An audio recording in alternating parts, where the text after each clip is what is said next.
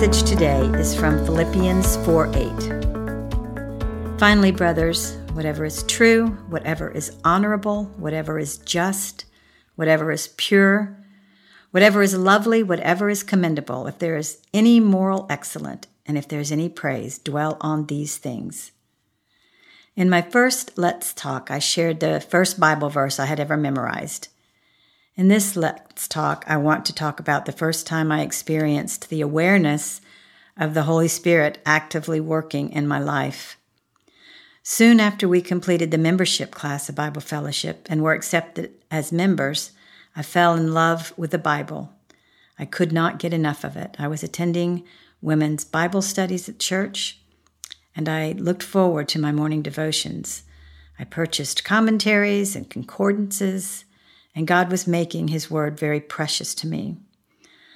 I began to understand the importance of memorizing the Word and then began to work through a Bible memorization program.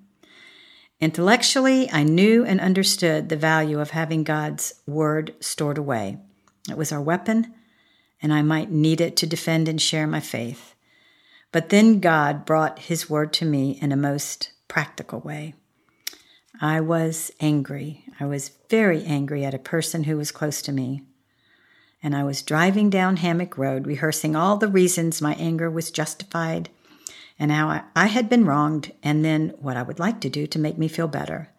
None of my emotions or thoughts were anything close to representing my faith, and in full disclosure, I was actually on my way to church. The fact that I was on my way to church did nothing to rein in my anger and out of nowhere, Philippians 4 8 floated through my mind. I had never experienced this before. So one would think that I would have taken notice and stopped and taken the time to reflect on the verse. That's what one would think, but that is not what I did. I pushed it aside and went back to justifying and rationalizing my position and fueling my anger. Again, the verse was presented to my mind, only this time the verse seemed to be more intense, firm, Unbelievably, I recall making a decision to ignore the prompting of reciting Philippians 4 8.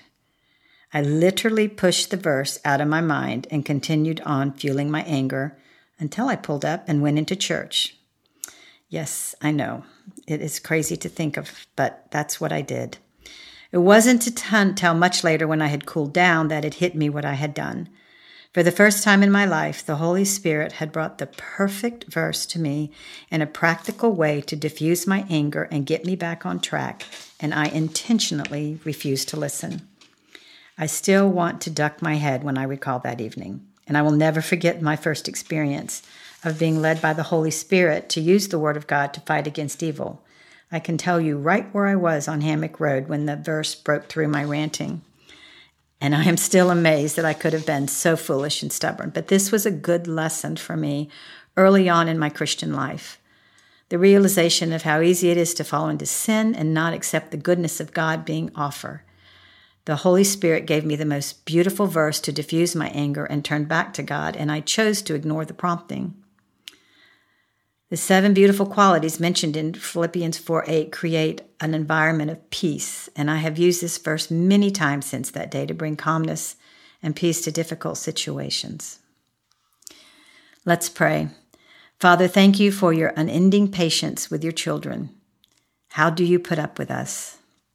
Thank you for the Holy Spirit who would have been justified in giving up on me after I totally rejected Philippians 4 8. I pray I will never be so busy or upset that I miss the gentle prompting in the future. In Jesus' name, amen.